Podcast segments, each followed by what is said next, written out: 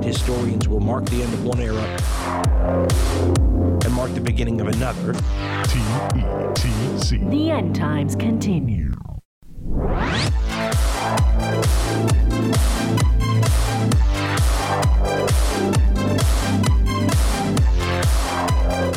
Welcome, welcome, welcome to the End Times Continue.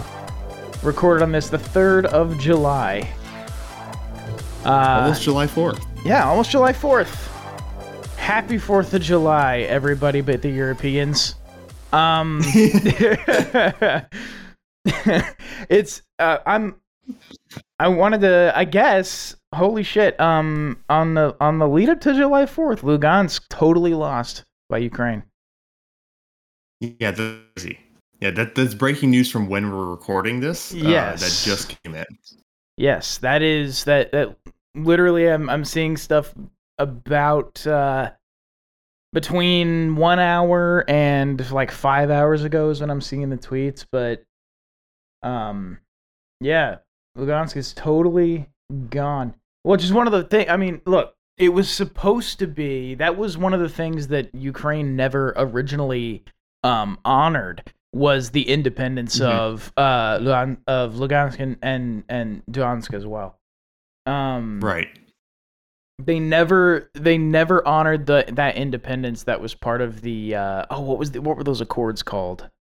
Um I know you're talking about. I, I don't remember the name. I should I can't remember but, either, uh, yeah, but yeah. they, they never never honored that and um Is it was technically like for the past since 2014 that area has been I guess made I don't know if this is the correct terminology but contested area let's say yes, it has um, been. for uh yeah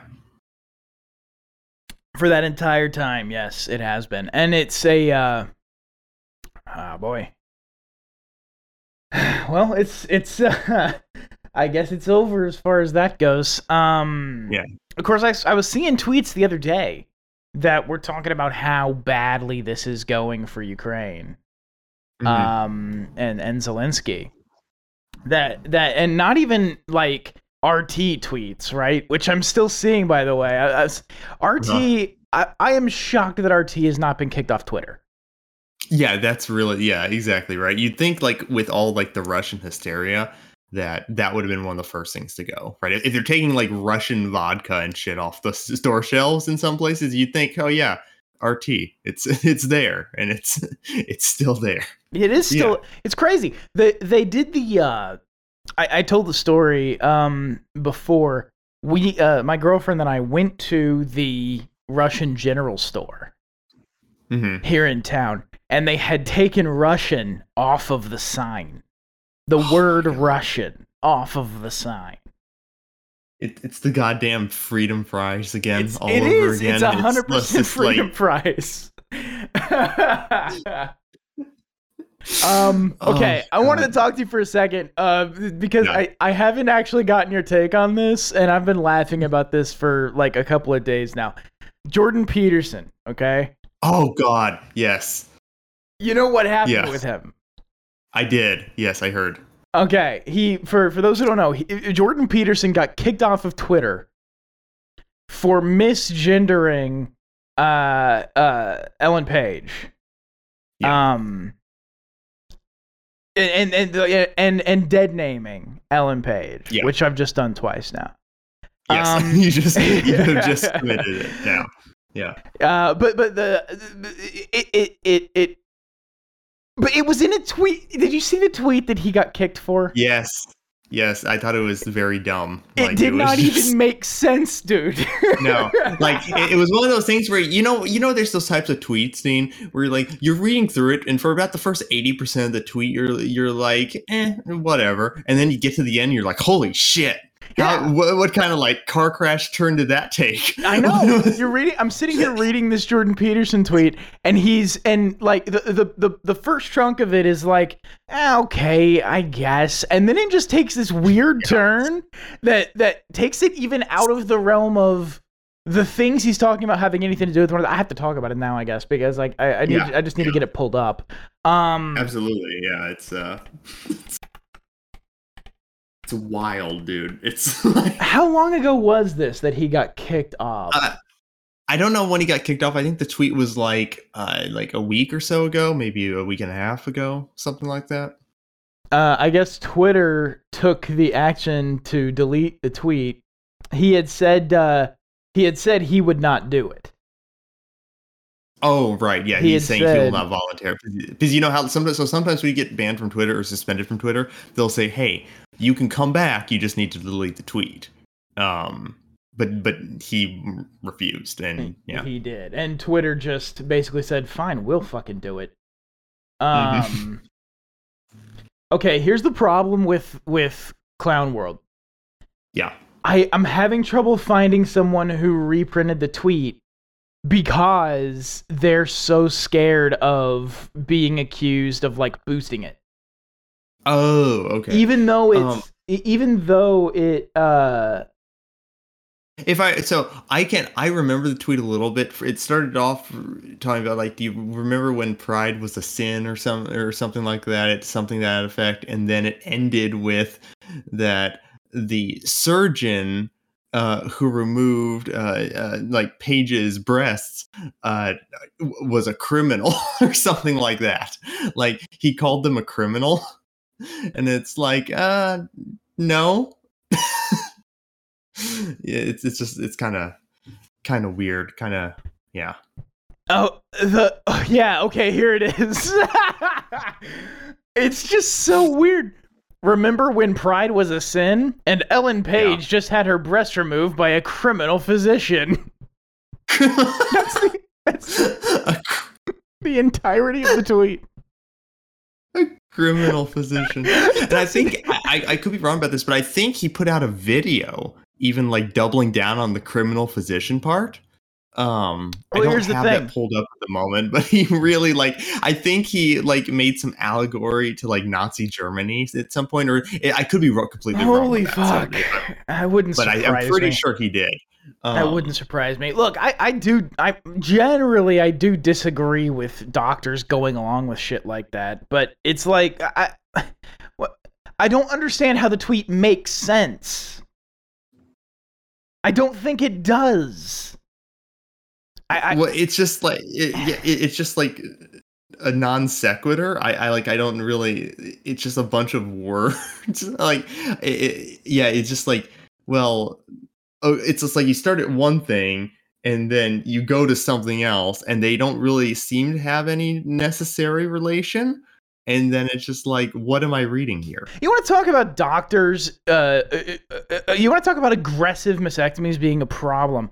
How about you talk about all the doctors who have chopped off women's tits because they took some genetic test that convinced them they're precancerous because they have a genetic Oh. marker that shows up when people with breast cancer sometimes. And so they decide to get their tits cut off because they don't, regardless of what the actual statistics of occurrence are, regardless of what that might actually mean, they just go get their tits cut off. And the doctor doesn't explain to them that, like, this is not, what you're doing is not actually necessary. Right. Yeah. It's just like uh, if you're if you're in that type of position and you can tell someone, hey, you know, this procedure you want to go through, you should know it's not necessarily necessary. So you should know that before making your decision. And it's like, nope, well, we'll do it and pay. Please n- now pay us. It was an interesting thing. I- I was talking to my dad actually. This I just sounded very drunk just now. I promise I'm just tired. Um the It was uh, it was interesting. I, I was talking to my dad about when my dad got a vasectomy after uh, my brother was born, and my dad was like, "Okay, I'm done having Mm. kids." my dad did not Yeah. want any more children, so he went to get a vasectomy. And the doctor, um, it was it's a fascinating thing and i think not many people uh, talk about and i saw this too in a thread um, by a woman who claimed to be uh, uh, who claimed that her, part of her uh, historical study was in vasectomies and things and things of that nature and and she sort of had this same information my dad told me that the doctor really didn't want to let him get one because he was a young guy um, not you know super young. He, my I believe my dad would have been maybe 28 or so when my brother was born, maybe 29. Um, and and and so they he goes to get this vasectomy, and the doctor's telling him like what like well are you sure because only about half of vasectomies are reversible, and only about half of those reversals actually work. And and he said, uh, and my dad was like, "Well, I'm not, you know, like I've had I've have two kids. I'm not. I don't need to keep Mhm. having kids." And the doctor's like, "Well, yeah, but." What about the next wife? Oh, God. and my dad's like, I don't really see that happening anytime soon. He's like, You never do. what? but here's the thing, and, and my dad just said, "Look, no, I, I, I don't. I'm not gonna. Th- like, this is a. I'm married to this woman. We're not. We're not gonna split up. I'm. You know, all this. Like, they have. You especially don't see the third and fourth one coming. That's the real Ex- shocker. Exactly. but but it was. But my parents had the same kind of views on marriage and stuff like that, so they they weren't gonna you know Yeah, just split up for no reason. So Absolutely. so uh, the the when when when my dad told me that story i'm like that's what you need out of a doctor like that doctor was doing the right thing i think um, yeah, I, I mean, it's, it's all. I think it's always better to be, you know, any type of procedure, even if like it's always one of those things where it's like, you know, if you're doing something serious, even if you you truly want to do it, you you should be allo- allowed to do it, right? If it's your body, you should obviously be allowed to do it. But there should al- also be, I think, you know. Uh, a sense it's like you know you know like when you're you're in like a video game and the game asks you like five times are you sure you want to do this or something like that Or, Right. you, know- you know just to use a, a bad analogy but it's like are you sure you want to do this? And it's like yeah, yes. well it's it's the point of no you should always return check in a in a Yeah. in a video game where it's right, like exactly. this is the point in the game where you can't go back and complete stuff. So Yeah, if you want to do other stuff go do it before you pass this point. You need those checks um right. not just in in like I mean it's, it's a good analogy not just in video games but in life generally you need people to check you and be like oh, are you sure you want to do this because And it's kind of a life changing thing. dead set it's always good to know that you have you know that people are giving you options or you, you know what i mean? Like just like you're making you aware of options i guess. Sure. And the and this is one of the things that I found interesting was with all this talk after the after the overturning of Roe v. Wade there's all this talk about how reversible vasectomies are and it turns and that's just not the case. Mhm. like they're they're actually not that reversible they're, they're Right. not reliably reversible and I, I'm, that's something that I found to be fascinating is that i i i- culture has kind of convinced everybody that vasectomies are like 100% reversible things, right? Mhm. right But it, it that's just not the case. I, I I think you know the uh, the sort of like moral of the story here, the truism is just like you know, uh, you know, if you're an adult, do whatever you want to your body. Just make sure you understand the repercussions because you know you can't com- necessarily complaining later is not going to do anything about it. Uh, that's it's a the, serious. that's medical. the thing. Uh, well, and I think there is a failure. I mean, you, you see all these uh, you see all these tweets from like the D-trans people. Like the the people who uh, who transitioned very young in life, some even as children, as teenagers, and they they put together these tweet threads of just like nobody told me what I was risking. Right, and that's, that's Nobody really the told failure me. of like people. Yeah, like if if if those are accurate, which I have no reason to assume they're not, then it seems like those those physicians really like screwed up. uh, yeah, And that's just that's the difference. Ellen Page making these decisions as an adult is a different Right. thing from Yes. a doctor not telling a child like yes, these are the risks to what you're undertaking here. exactly. Yeah, And it's because the doctors generally I mean, here's the thing too, it goes deeper than that. The doctors aren't being trained on those risks. Because Right. the the ideology has taken over the actual medical science. To the point that they're they're they're not allowed to say that like, well, puberty blockers present massive risks and these are what they are. Like like they're not allowed to tell people that. They're not not only are they not allowed to, they get in trouble for doing it, but but but they're not even trained on what those risks are. Because it's been separated from medical science.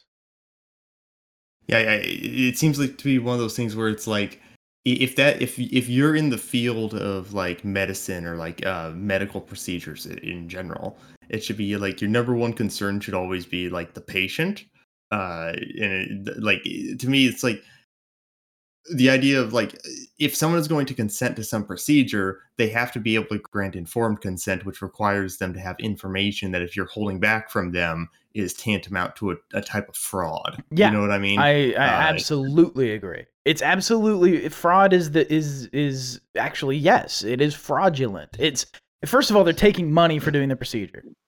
yes So so they already have an incentive to not talk you down.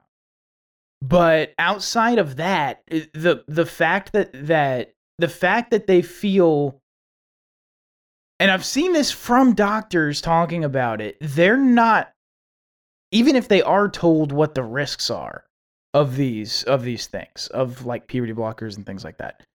They are not allowed to bring them up they get in trouble for telling people like hey th- this these this actually does present massive risks blocking puberty is not a reversible process it's it's not a like you can't there are certain things you just don't get back um one of which being fertility. Like like you just like there's some stuff that just goes away. And um that that the when the ideology takes over the medical science uh that's when you get really dangerous outcomes, really dangerous outcomes, and people whose lives are affected in negative ways because of a decision that they made when they were a child. right. It just yeah, that, that's my thing is like uh like whatever medical decision you want to make uh, over your own life uh you know that's that's your right but i feel like you you should never go into any of these decisions lightly.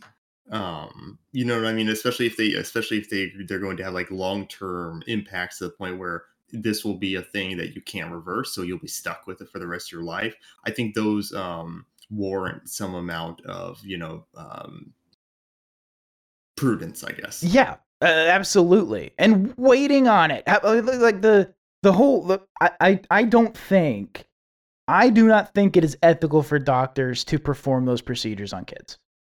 i Um, 100% agree I, I I think doctors performing those procedures at all on kids, no matter how much the kid wants, it doesn't matter what a kid wants. They're stupid. They don't know anything. They're they're they're they are undeveloped uh, little pieces of humanity with no idea what they want in life, let alone their gender identity. This is something. This is Yeah. a decision that I do and not. even if they well even if they do know what they want i would still say okay great wait till you're an adult Yes, Just exactly. like, you know so I- yeah. that it's it, it just uh, it, it just blows me away that that that this is being um allowed in the medical community anyway anyway i don't want to jump off on that fucking topic but yeah, Yeah. this is jordan peterson absolutely uh absolutely uh i think he's actually back. Is he back on twitter now because they deleted the tweet? think so. Uh he maybe i haven't checked. I i don't know. I uh i can check pretty quickly Yeah. um i don't think so. I don't think he said uh yeah they said- deleted it of their own accord and his account is back up. Oh it's back up. Okay. Yeah. Well was he but was the account suspended like do you know what i mean could he still be i wonder if he's still locked out of it even It was account- a oh, you know what? That's possible. He might He still could be just locked out. locked out of it yeah because i don't think his account got deleted i think he No, you're like, right. suspended and locked out yeah You're absolutely right. It I, I he he may he may well still be locked out of the account. yeah Um but yeah, I just found that hilarious. It's like your little your little your, It's your tweet that made no dumb. sense. Like it it wasn't it wasn't like this tweet was some was like the height of of philosophical uh musings. Like you weren't you you you weren't changing the world with this tweet. It was kind it, of I- it's it just was it's such a weird thing like to complain about because obviously you know before we were talking about kids and I think that's like a very understandable thing to complain about but like when you're talking about adults and like adult procedures it's like why are you spending your time getting mad over this like go there's a lot of other things in the world you can be really mad about go go do that then what It's some fucking Hollywood douchebag does? Who cares? right. like that like that's that's part of it the, the other part of it too is like do you know how many tweets i've had to delete because they got my account locked like i have to do this all the time it's really not that big a deal jordan like i don't i don't get it okay, I just wanted to bring that up because that that that that, that I've been laughing about that for a while. And when he Yeah, came out with the "I'm not insane. deleting it," it's like, ugh, Okay. what? Why? There are hills to die on and there are hills to not die on. Yes. Like Especially with regard to the greatest marketing tool you have, which is your Twitter account. You can't. You're Right. you're you're gonna you're you're gonna sacrifice that for the sake of a half, obviously a half baked tweet. It barely makes sense. Like you're gonna you're gonna sacrifice the greatest marketing tool you have. You just got hired by the Daily Wire. Uh, honestly, I think right. part of the reason that he made that he did that is because he knew it Mhm. would make some headlines and put a little bit Oh, of buzz right. around his Daily Wire hiring. I think there was a It- little bit of of PR. Oh yeah, like a bit of like PR martyrdom, and just like, look, I'm you know being oppressed. Exactly. Uh, come follow me. come follow my crusade. Come listen listen to my Yeah. podcast. I'm being Yeah. I'm obviously being oppressed. Listen to my podcast Yeah. on the Daily Wire. I, I work Right. for, I work for Ben Shapiro now. Yeah, that I'm being paid millions of dollars for, and the, it's just like, yeah, okay. Right. Imagine Ben Shapiro being your boss. Oh my god. God, that would suck. They'd have to. They, I, I wonder if there's like uh, those uh, suicide nets they have in China outside the Daily Wire headquarters. you know what I mean? Surrounding the Or outside, and they're conveniently located on at the offices that Shapiro like frequents. Uh, uh, weirdly, it's, it's huh? it's, uh, yeah, interesting. I don't know the other guy's name. I will say the Daily Andrew Wire's Klavan or. Knowles or whatever his name is. Uh, well, the other uh founder is Walsh. Jeremy Boring. Oh, oh, but yes, Yes, Jeremy Boring. Okay. Um he he's one of the co-founders, he's co-CEO anyway. Of of uh the Daily Wire. He is a he is he is a weird guy. Yeah, it, you know, there's something. Uh, it seems like a good amount of these like uh, media CEOs uh, tend to be kind of weird guys. I don't know. It's just something. Um dude, he's from Slaton, Texas. Oh, Slaton, Texas is uh from town to town, from like town line to town line, uh, or city line to town line. He is uh, Slaton, Texas, about ten minutes outside of Lubbock, Texas. hmm. Okay. Um, it's very rare that somebody born in Slaton. He wasn't born in Slaton. He would have been born in Lubbock. There's no way he was born in Slaton. If he was born in a hospital, he was born in Lubbock and lived in Slaton. Um, but but he, I had no idea he was from Slaton. Anyway, uh, he had an interesting marketing campaign. He started up. This is this is the kind of troll this guy is, and I kind of appreciate it. He started up a razor company to compete with Harry's razors when Harry's God. dropped the Daily Wire. That's almost like a very Trump thing to do. Yeah. You know what I mean? That'd be like something. I kind of appreciate it. Like it's kind of a big dick move.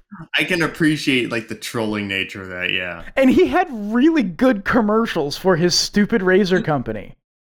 Like like the they they came up on my YouTube feed every now and then. I would get the ads for these for this stupid razor company that he made. And they were actually really good ads. like they had kind of a uh they were long and they had kind of an old spice advertisement feel like they were a little bit um they were a little bit uh i'm not sure how surrealist kind of Yeah. in their in their sort of setup um but it was it, it- they were really really good advertisements. You're you're in a in a couple minutes you're gonna be like, I have I own four of them. well I, I I- didn't even know eh, the problem is this. He seems like a bit of an egotist because i did not know what the fuck he was advertising. Yeah i know right? I did not Yeah. know what the fuck he was advertising until the very end of the ad Oh, okay, yeah, one of those. Yeah. Yeah. One of those where you just don't know where this is going for the whole time until like the ad actually comes up, till the prop comes up in the ad. It's just like, oh, that's what it is. Yes, exactly. And it, so it was, uh, but I did think it was kind of a big dick move to be just like, okay, f- you you dropped my company as a sponsor, so I'm going Yeah. to spend a shitload of money starting my own razor company. Right. Absolute fucking troll, I, and I appreciated that. I really did appreciate that. I feel like he's of between Ben Shapiro and Jeremy Boring. Jeremy Boring's probably the fun one. Yeah, I, maybe maybe uh, like the Daily Wire was just some uh, a conspiracy to like conglomerate all these annoying online personalities into one building and seclude them there. Like it's an act, it's an act of altruism to the rest of everyone on Earth, just to keep these people in one area and don't let them out. Uh, yeah, it's Jordan Peterson, look, Jordan Peterson has said great things in the past. Yeah. But it it went to his head, dude. It went It- to his yeah, head. It's one of those things where it's like you buy into your own like popularity or your own your own reflection of your the image in the reflection you know what i mean or the reflection of other people is images of you and it, it's like oh dude like this is the whole thing right is like I, I remember in 2016 everything goes back to 2016 and that general era uh like when the sjws were a big thing and then people were like anti sjws and they were just anti sjws and they were saying like you know Oh yeah, in the lead up to 2016 really- post Gamergate, like the whole that little era of like anti SJW, uh, uh, uh, the anti SJW internet renaissance. bloggers. Exactly, exactly. yeah, uh, yeah. It, it, it's like one of those things where it's like at a certain point, and I it was uh, probably sooner for me than other people, but at a certain point, I realized that a lot of these anti SJWs just like are insufferable people, just like the SJWs to me, Uh, and yeah. I could not listen to them anymore. Yeah, And a good chunk of them. like- Absolutely. It was so like I just I can't do this, dude. I I just and it's like. Like it's like they built an empire now on YouTube. Some of these people, where it's just like they decry, like they get like rage bait clicks from like decrying things as woke. And it's like in certain cases, you know, it's not that they're wrong, but it's like you're building, uh, you know, it just, it, it just, I just get tired of it. It's not something where I want to be like, oh, I want to get mad at this, you know, some stupid TV show or something because you know they included a, a gay character or something. Just- right I'm and it's kind of a house of cards like uh I, I don't remember the last time that i heard about like Chris Ray Gun you know what i mean Hmm. I think Chris Ray Gun was actually one of the better ones. he was I one of the like he some of his was stuff. and when he outgrew it which you should Yeah. do as a, as a creator you shouldn't just do the same shtick every you know Right. like forever Yeah, he was right? one of the he was actually one of the only ones who did not stick with it. You know what I mean? He Yep. like when it yeah, yeah, yeah. and he out he when he outgrew but i haven't i think it i haven't seen he has not showed up in my feed on recommends he hasn't showed up the way he did during the anti-sjw period Right. because it, it was one of those things where look he hit really hard with that fucking song that he that he made which Yeah. was really good actually like it was clever parody um Yeah. but he he hit with that really really really big he was already a relatively large channel when that happened and then Mm-hmm. at this point it's like it- i haven't seen him anywhere once he like outgrew the anti-sjw thing Right. Well, it's like one of those things, right, where it's like someone someone gets big for a specific purpose or a specific reason, but then when they no longer um, like feed people that content that made them big, um, some some people, some like people who like latched onto him might think that's yeah, oh, why you know why'd you sell out? Why aren't you doing this stuff anymore? But it's like no, dude, that was just a thing someone did at one time, and then they did other stuff that you you know aren't or or not interested in, or right not such a big before- fan of well I'm. Yeah. I, I think I, I think people blame you remember Laci Green? Yes. I don't know why we're talking about internet celebrities. Uh, But you remember Yeah, I don't know. uh, That's a name I have not heard and have like not thought about in like five years, dude. Well, she I know. But she was dating Chris Ray Gun there for a while. Yeah. And that's kind of it coincided a little bit with Chris Ray Gun sort of outgrowing the SJW anti SJW. That's also the thing is I remember that like a, a, lot of people were like, oh, he's a he you know he's a leftist now. Chris Ray Gun was always a, a liberal, like he was a self-avowed liberal. liberal. He, like I don't know why you guys are like were I don't know why people were shocked about it's that. like I, yeah I don't know why we're talking about like Vito internet Gesualdi, celebrities. It's like being surprised when Vito Gesualdi makes like liberal like politically liberal points. It's like he's always been a liberal Democrat. Like he's yeah. You're, you're, why are you surprised by this? Just because he's fucking red pilled in the classic sense of the term, like just because he's fucking red pilled it doesn't mean that he's not a liberal Democrat. Like you can be both of those things. Like that's how far yeah. the left has moved. Is that you can be a liberal Democrat and still qualify as red pilled. But also, like that's the thing, right, about these terms, like left and right, is that neither of them are monolithic, right? So it's like uh, w- what one person describes as the left um, they always have a very specific definition, but by definition, the left and the right are not specific in general. Right? Yeah, they're, they're, they, they're not monolithic structures, and any attempt yeah. to categorize them as such tends to fall kind of short. I I, I do right. think Michael Malice got closest with the the the question and answer of uh, like, uh, do you think some people are better than others? Oh, sure. And, I think and, I think and, left and, right have definable tropes. Um, that you can latch onto them. Do you know what I mean? But they're not. It, it's hard to like. There, there's going to be outliers who don't necessarily fit in, and that's not to say the tropes are like incorrect, but it's just to say that you know it's it's a general statement. Not there is no one. there is no strict categorical definition that actually no. works like past yes past right. like surface level scrutiny. It, it just right. it, the, the, the, problem is right is that when you're trying to define something or describe something, like let's say we're trying to describe the left and the right, what we're when you're trying to define something, you're trying to describe some phenomena, right? You're trying to define or some object in the world. Um, but sometimes, oftentimes in, in politics, especially, that de- descriptive definition then becomes a prescriptive one. So then they'll try to say that anyone who believes this is a leftist, even yes. if no one who is currently a leftist currently believes that. Uh, it's also I mean? a moving target in politics. It's yes. uh, like you're you're it's completely fluid. Yeah, and and so you're trying to it, it would it's it's the, the, I mean nothing nothing sort of exemplifies that more than sort of what what what people call the sort of uh, the the flip in American political alignment uh, in in the post-war period, uh, post-civil war. I'm sorry, leading up to post-war to me means post-civil war now, only because of the focus on the Reconstruction amendments in law school. Anyway, oh, um, sure. In in the post-civil war period, leading up to uh, the Great Depression, that the, the the the the turn in alignment that occurred in that period uh, and people try to point to different times, but it was a totally fluid thing that happened through that entire period up into post-war right. America, post-World War II America. Mm. Um. Anyway, yeah. but the the the the point being, it, it's a moving target. You can't you can't yeah. just categorically define these things and then say, well, without saying, well, this is what it means today.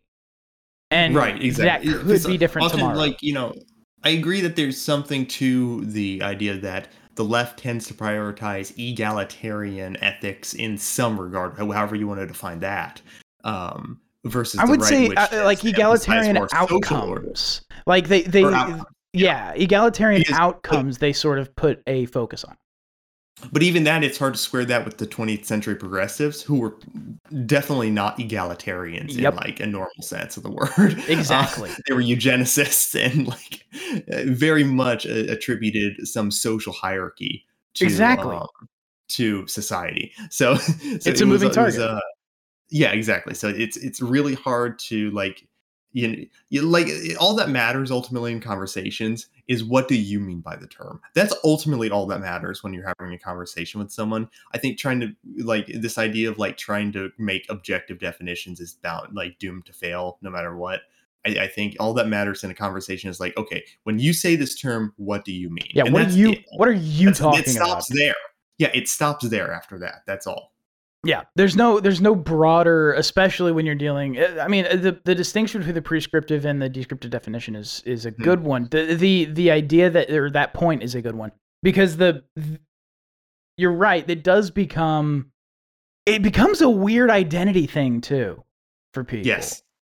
where it's like you yes. you can't let the world sort of move around you um Mhm. and and be comfortable in the uh in in the it be comfortable and sure of of what it is that you believe like you Right. you you can't let people just describe you however they want and then it, like because it's one of those things that people get so wrapped up in these words and what they think Yeah. they mean for their identity Oh yeah. when uh, one of the things that honestly gets overlooked in modern progressive politics but but is is true of old school sort of social progressivism the idea that uh, and this is directly from Simone de Beauvoir.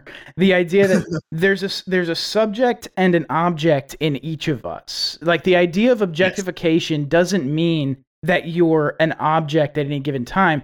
It means removing the subjectivity entirely because to some extent you're always an object Th- those two things exist in tandem in each human being that's the, Right, it- that's the it's- yeah, I mean, ambiguity that she wrote about in the ethics of ambiguity like it is Right. that that that coexistence between subject and object that each of us has people will describe you however they wish Right. And I, I mean that's the thing, right? Is that like ultimately there's like you can never fully truly like know the what it is to be another person. So that ultimately leaves up with like an epistemological like veil that we kind of live with where it's like we can only describe someone from our own sub- subjective uh uh, like view of them and we can never truly like see through their eyes Yeah. or like our, our their experience of reality is imperfect. Yes. Like our our the, however we however we experience reality is going to be incomplete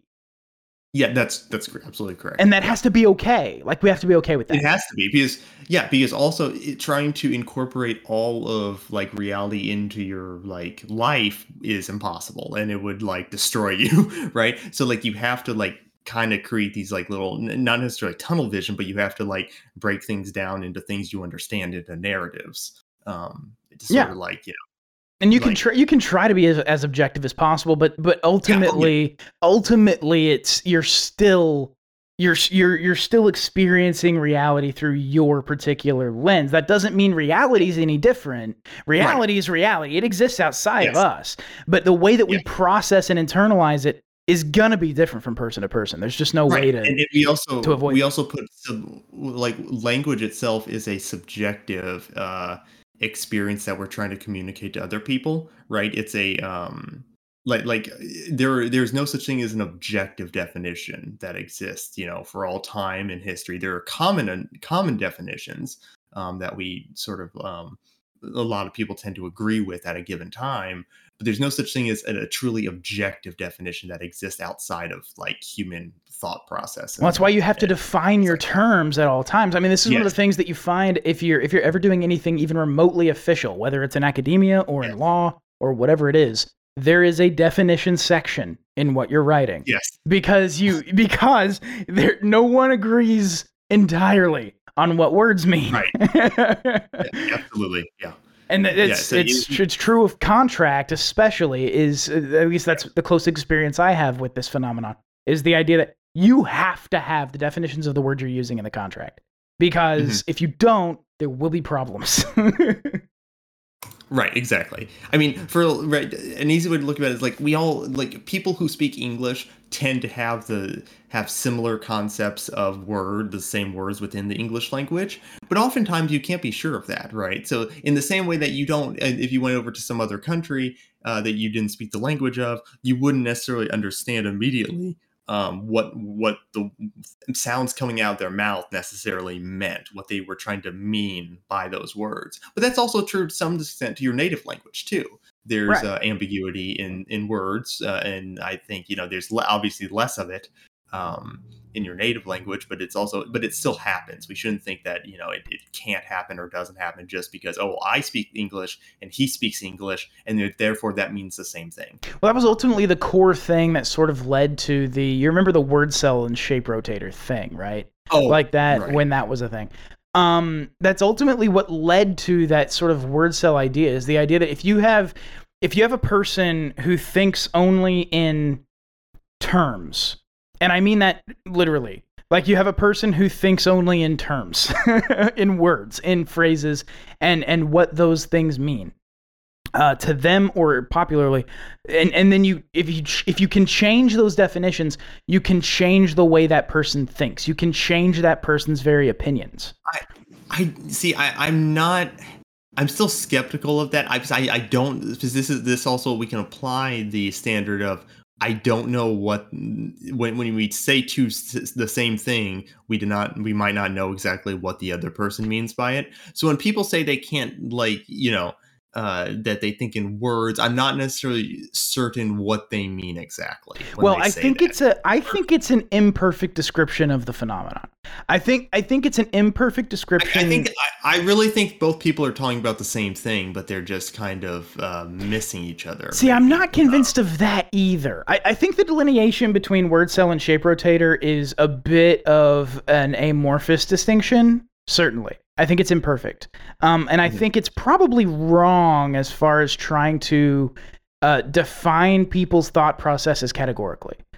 It's right and i don't think because I. I know i know people who have said that they they they have a hard time like visualizing and they tend to think in terms and I, I so i still don't it's hard for me to wrap my head around that because i i personally think in like viv imagery Right. um i tend to uh See, those I people I tend to use found are like I- I- very or very like um smart so and i'm not saying that you're saying this but i think some people try to make it seem like well the the the word cells are just deficient in some regard what I think like is what I think is being touched on with that is is not so much again, which is why I, th- I think it's I think it's a mistaken sort of categorical issue as far as word cell versus shape potato goes. But the idea of a person who can be programmed by changing the definitions of the words that they value is it that does exist. That's that's one of the core yeah but of I, I think that I, I think that also happens with people who think in images as well yeah, right, right, I right. mean? That's what I'm saying. I, I think there's a I think there's a categorical issue there where you're, you're I don't think the categories are perfect. I don't think they work particularly I, I, well. I surely agree with the phenomenon where like people some people tend at least in- my experience to work under the assumption that words are objective or their their um, understanding of a word is the same exact thing as another person's understanding of a word. And therefore when that uh, when someone changes the definition they either refuse to acknowledge that changing definition or they just get you know swept off into like uh, terminological bullshit or Right. something like that well, that's one. It's Um, one of the core. It's one of the fundamental sort of uh, uh, uh, skills in neurolinguistic programming, is that you you take this person's vocabulary and you twist it to your own ends, and Oh, you right. and you change the way they think by changing what the words they're already thinking with mean. Like Hmm. that's a that is part of neurolinguistic programming and uh and it's a cult technique as well. That that that whole phenomenon certainly exists. And i agree with you. I i, I think it's in i think the, the description of word cell versus shape rotator like that breaking it into those categories isn't really accurate. Um and and and further lumping it- word can cells among like, people even- who fall for that is also not accurate. But yeah I, the Because you can phenomenon also say that someone could warp uh, someone's conception of a word by changing the image associated with the word as well. So it Yeah. seems like you could also. So it seems like it would be equally, or I don't know about equally, but it could.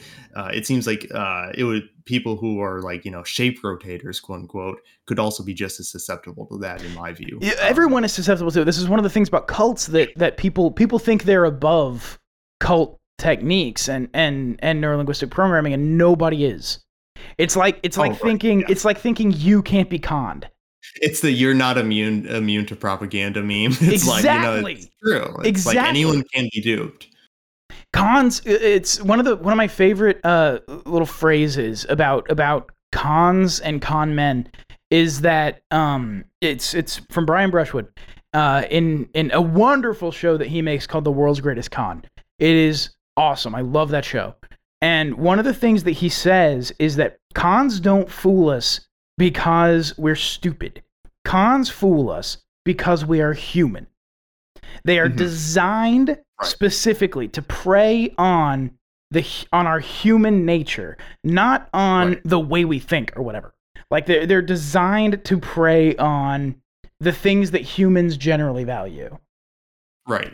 and and so the the that's part of the that, that that that's that's part of that you're not immune to propaganda thing like you you everyone is capable of falling for a cult Yeah. or a con or NLP whatever it is where these And if you think techniques you are are being applied propaganda, you're probably more likely to be propagandized. exactly than, because uh, you're not vigilant anymore you're not looking Yeah. for it that's the biggest issue that people run into I mean, you see it with with scams my look uh, for example my girlfriend's mom fell for a uh, an indian refund scam mhm. uh the old the other classic. Oh yeah, absolutely. Um, she fell for a refund scam, and it, it- the the way that they've started doing it's kind of interesting. They said that it was a Bitcoin payout, like a cryptocurrency payout that they needed to get to her. And so they they they they built up this whole fiction about this about this cryptocurrency payout, and she ended up falling for it. Now we we we were able to come in and stop anything bad from happening. She didn't lose any money, but um and and I credit people like Pierogi from Scammer Payback and and and Jim Browning for that because I I would not have known how to deal with that situation without having watched their videos. Uh, so go support them, uh, uh, Pierogi from Scammer Payback and uh, Jim Browning. Excellent, excellent YouTubers who help a lot of people and really get the word out on these scams and how they work. But uh, that is that's something that happens when you're not being vigilant and and they know that the scammer knows that and that's why they get you in it like into an emotional state they try really hard to manipulate you into being in a, a in a heightened emotional state so you stop thinking Also, a sense of urgency, right? You need to act now. Exactly. And then and they only build on that, you know, when they do the thing where it's like, "Oh no, we sent you too much money. I'm going to lose my job. I'm not going to be able to feed my family. I'm not going to do all this." Yeah. Blah, blah, blah. Like they they really work to get you really really riled up. Right. They work very hard on it. Um how do we get off on that? Well, I mean, it's, I, but I think you can tie this back to like, you know, uh, the way politics works is that for most people, most politicians, they tend, they, they don't, um, they, they have like, there's multiple ways they can go about it, right? They can make you scared of your neighbor or the other, right? They can make you afraid of the other, which causes them. But it ultimately all falls back on like when a politician makes you afraid of the other because they want to make you have this sense of urgency because you need to vote for me. I'll, I'll, you know, protect you, do all this bullshit, blah, blah, blah um, they're ultimately preying on people's uh, like uh, like love for their families and things like that. They're pr- the politicians tend to prey on people's good nature. They fool you because which you're ult- human. Exactly. Yeah. So it, it it ends up like having this like thing where it's like it it causes people to act very uh, very badly, but it's ultimately stemmed from a politician preying on and ultimately defiling uh someone a, a, a good nature from someone right someone Well, this was one of the things or their family or something and they make them scared and that doesn't justify like people who like obviously you know get um, propagandized and do awful shit uh, from that i'm not trying to like excuse anything obviously Sure. but i'm just saying that's the mentality that the politician works off of to essentially um, get people into like a, a crazed state right like a demagogue uh, it's, it's Absolutely. Uh, this is one of the things that I've been heartened to see. Actually, is is the number of people who are kind of realizing that with regard to the Democrats fundraising off the backs of abortion threats.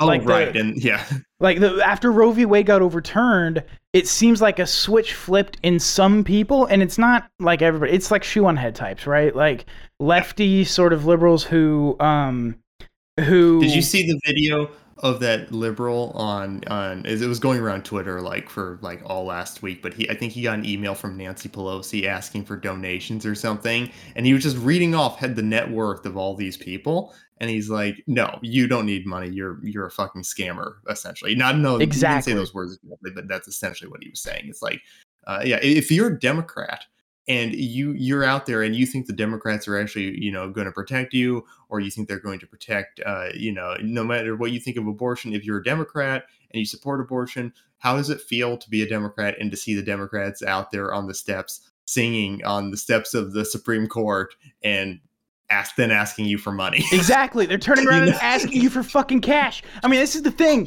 The the the, the and I've seen that you give me realization. exactly. I've seen that realization people have had where they're they're looking at all this and they're seeing um they're seeing the uh, uh, the the way that Democrats have number one refused to codify even when they've controlled the legislature they've refused to codify Roe v Wade in any significant way.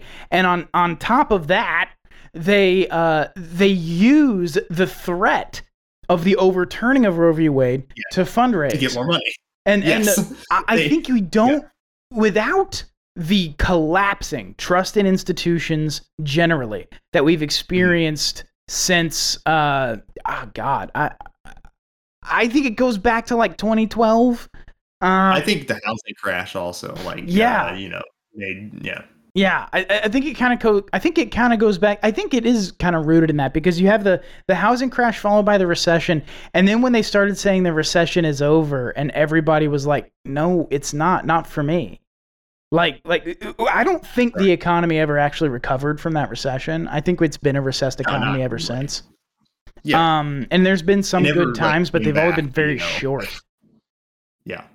Very short periods of growth. But but uh, regardless, the the the the collapsing trust in institutions seem to have allowed these people who otherwise would have been uh, staunch standard bearers for the party, which will defend Roe v. Wade and all this other stuff.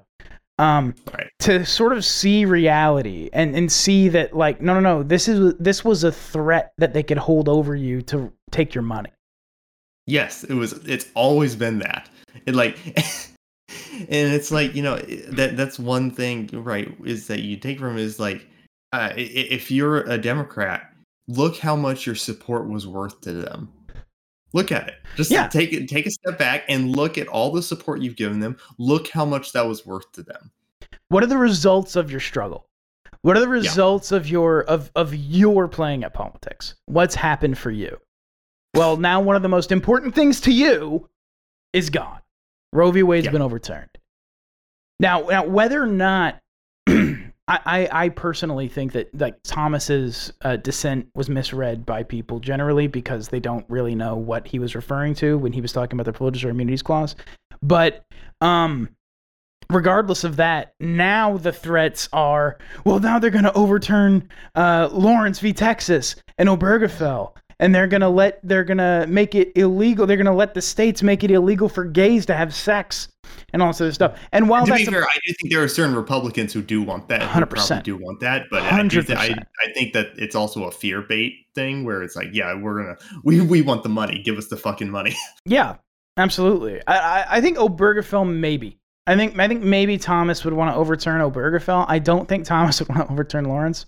Um, Can you, uh, for for the audience, can you uh, tell people like which uh, which of those oh, cases? sure. like, Uh, yes, Obergefell is gay marriage. Um, Obergefell Yeah. was the case that uh, forced the states to recognize uh, gay marriages, and uh, Lawrence v. Texas was the case that um, forced the uh, forced the states to overturn, uh, or rather, it overturned state laws banning sodomy, um, private sexual conduct generally, um, was was uh, you're you're not allowed to ban private sexual conduct of any kind, um, so long as it's legal in every other way. You know what I mean?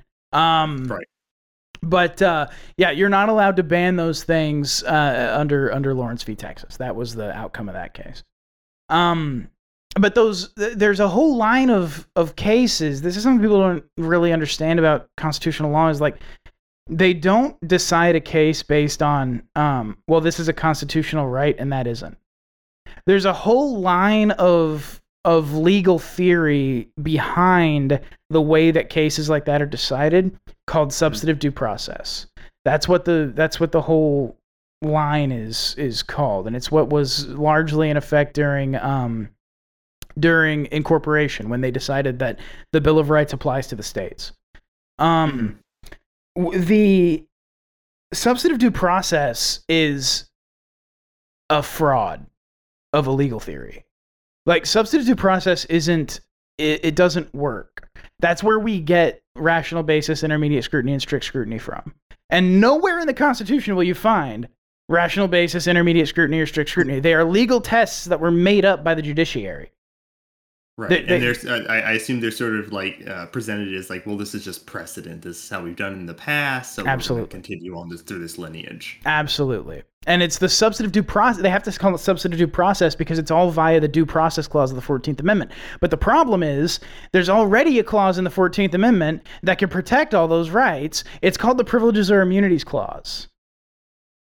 And- But the Privileges or Immunities Clause was gutted by the slaughterhouse cases in the very late uh, 19th century, early 20th century. I think I actually have the date wrong on that.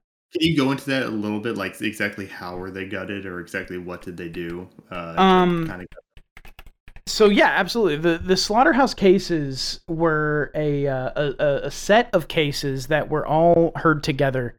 Um, in uh, yeah, no, I was right. Late nineteenth century. Why aren't I? Why aren't I more confident? Um, eighteen seventy three. just say it. um, No one will double check it anyway. It's fine. um, so the the and Immunities Clause was a landmark U.S. Supreme Court decision. Uh, I'm just reading the first. Actually, this is a really good wiki. Uh, the Wikipedia for the slaughterhouse cases actually wraps it up really, really well. It's one of those that you look at and it's like I can't find flaws in this Wikipedia article. Um. Uh, held the Privileges and Immunities Clause of the 14th Amendment to the U.S. Constitution only protects the legal rights that are associated with federal U.S. citizenship, not those that pertain to state citizenship. So what happened was, um, the there were there was a law passed in New Orleans, uh, or in, in Louisiana that that forced um livestock companies to use specific private corporations to slaughter animals hmm and uh, it was the the stat uh, the statute that was passed basically created a legal monopoly out of a out of a couple of private companies. And there was, of course, you know, corruption and stuff involved in that. And so the slaughterhouse, uh, the the the the uh, the Butchers Association sued and it went to the Supreme Court. And there were like six cases that were all wrapped up in, in, in heard as a single case because they all pertain to the same uh, issue. So all these cases get heard by the Supreme Court, and the Supreme Court basically says their their position, by the way, was that this is tantamount to slavery. You're forcing us to use a specific service provider at their prices, and we're not being compensated for any overture. We're not being compensated for anything. We're, uh, this is forcing us to deal with a specific company. allowed to go out, outside those mono- like Exactly. cartels, basically. Exactly. Legally forcing us to use a specific company is tantamount to slavery, which mm-hmm. is not a wrong position. I mean, I can see the I can see like where they could. Make well, they argument. had to make that argument because of the Reconstruction Amendments. The the oh, Reconstruction right. Amendments were they were making the argument based on the Fourteenth Amendment. Uh, and the Privileges or Immunities Clause within the Fourteenth Amendment, and so, and and with the understanding, of course, that the Reconstruction Amendments were designed to abolish uh, private slavery. Mhm. So they had to kind of make that argument and link those ideas. Um, but but what they ended up, what the Supreme Court ended up doing was saying that uh, um, that the the the Thirteenth and Fourteenth Amendment were designed only to protect black slaves, and that it only has to do with federal citizenship, not Oh, um, not state citizenship. And so there's like a very short list of things that are protected by the Privileges or Immunities Clause. Um, it's effectively nothing. It's like use of the waterways is one of them. right. It's stuff like that, right? Uh, so, Yeah. Uh, and and it's in contravention of the amendment itself. Actually, I want to pull up the text of the Fourteenth Amendment because it, it is absolutely in contravention of the text. Uh, uh, da, da, da. I just need to pull up the. Sorry, it takes a minute. Um. Da da da da da. No state shall make or enforce any law. This is a, a an excerpt from Section One of the Fourteenth Amendment. No state shall make or enforce any law which shall abridge the privileges or immunities of citizens of the United States, nor shall any state deprive any person of life, liberty, or property without due process of law, nor deny any person within its jurisdiction the equal protection of the laws. So this has to do, and by the way, the section one, I just might as well read the whole thing. The first sentence of section one all persons born or naturalized in the United States and subject to the jurisdiction thereof are citizens of the United States and of the Mhm. state wherein they reside. And that's followed by no state shall make or enforce any law which shall abridge the privileges and immunities of citizens of the United States. So the, the text is obviously dealing with state laws. Yeah, it, yeah. You, so yeah, I, I get what you're saying. So it's like there's an incongruency here where it's like, uh, in, one hand they're trying to say, yeah, this applies to all citizens within the United States, and then the other one is saying, oh, it, it actually doesn't cover, you know, state laws. Right, right. It doesn't cover state it doesn't cover state laws that affect the rights of a citizen within the state. It just doesn't make sense. Yeah, it doesn't make sense because like if you're going to say that all citizens within the United States, which are also within states, it seems like that would like apply. even you know what Yeah. I mean by definition. Yeah, you'd think, but they really didn't want to let that happen. And so the what they've ended up making all of these decisions on and what the substantive due process jurisprudence points to is that that the clause that follows, nor shall any state deprive any person of life, liberty, or property without due process of law. So so it's it's considered substantive due process, right? The the if you deprive a person of liberty without due process.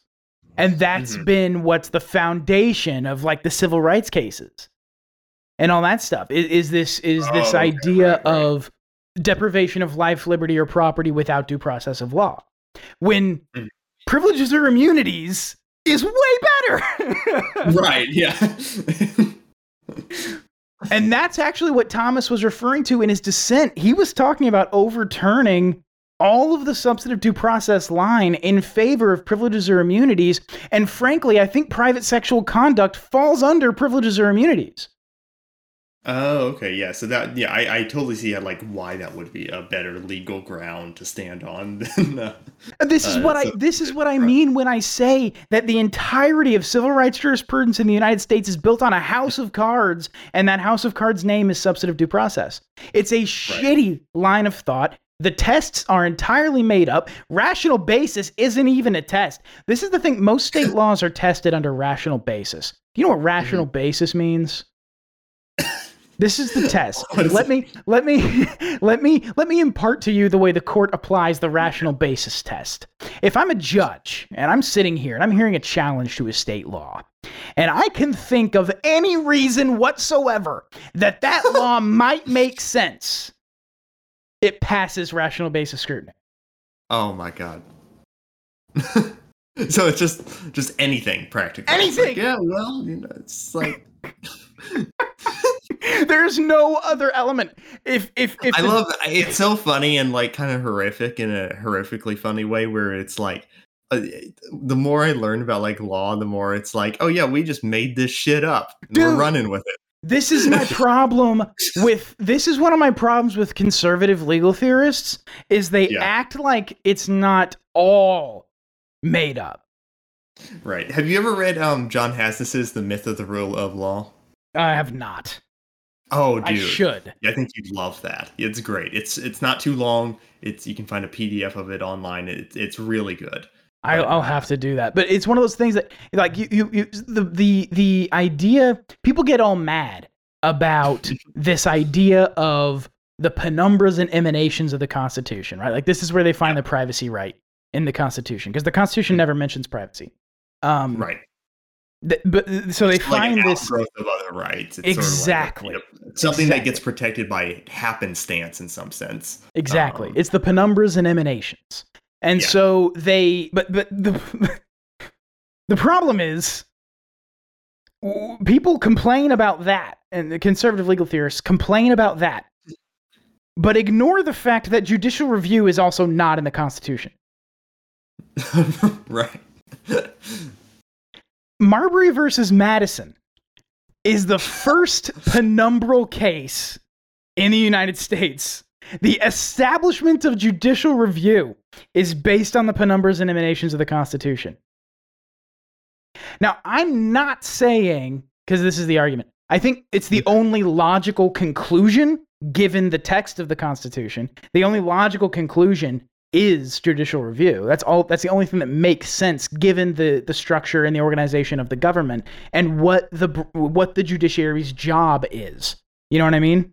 So like when their Mhm. job is described, judicial review is one of the only things that makes sense, but it wasn't spelled out specifically that the that the judiciary has the duty to determine whether a law conflicts with the Constitution.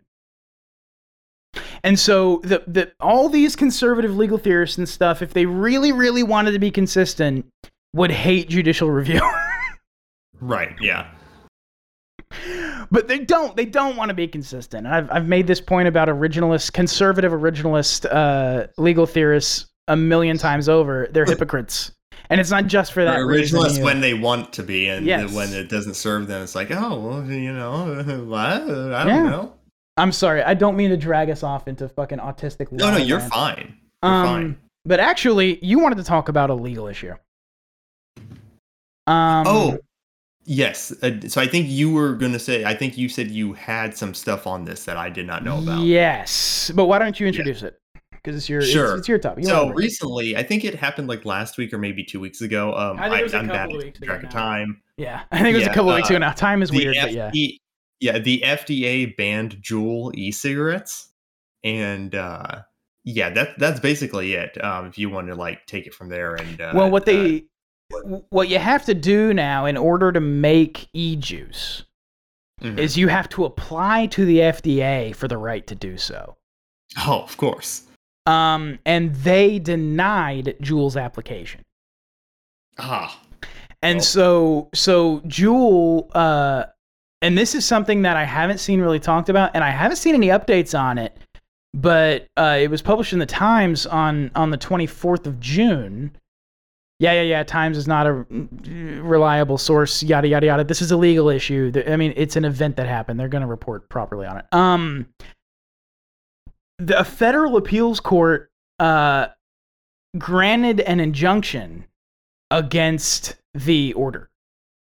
That and so Juul is allowed to produce so long as that injunction stands. okay. And I'm sure they'll be challenged. Um, Yes. Uh, it was the Court of Appeals for the District of Columbia issued a temporary stay uh, that had been sought by Juul. The brief order by the appeals court cautioned that the stay, uh, quote, should not be construed in any way as a ruling on the merits, which is what all stays say. You didn't need to include that, New York Times. That's basic. Uh, anyway, journalists don't know the law, they don't understand it. Um, the stay involves. fair, neither do most people. Dean. That's true. So- That's true. Uh, the stay involves the FDA's order on Thursday when the agency said Juul had to stop selling its products because it had provided conflicting and insufficient data that prevented the FDA from assessing the potential health risks of its products. Uh, it'll be up to the appeals court to decide whether Juul should continue to be allowed to sell its products while the company pursues its appeal of the FDA's decision. The court gave Juul until Monday at noon to file an additional motion. It gave the FDA until July 7th to file a motion response. I'm going to assume that hasn't been filed yet. The state generally waits until the last minute. Um, in its emergency filing for a stay, Juul argued that the FDA's decision to ban sales was motivated by political forces that sought to blame the company for youth vaping crisis. Vaping, youth vaping Vaping crisis. crisis. Ugh. Jesus. The FDA issued the ruling against Juul, quote, after immense political pressure from Congress, the filing reads, even though several of its competitors now have a larger market share and much higher underage usage rates. Um, which is true. Um, but uh, as part of this whole, um, as part of this whole package, this whole this whole package that the FDA put into place, um, you have to reduce tobacco companies have to reduce the nicotine levels in their cigarettes.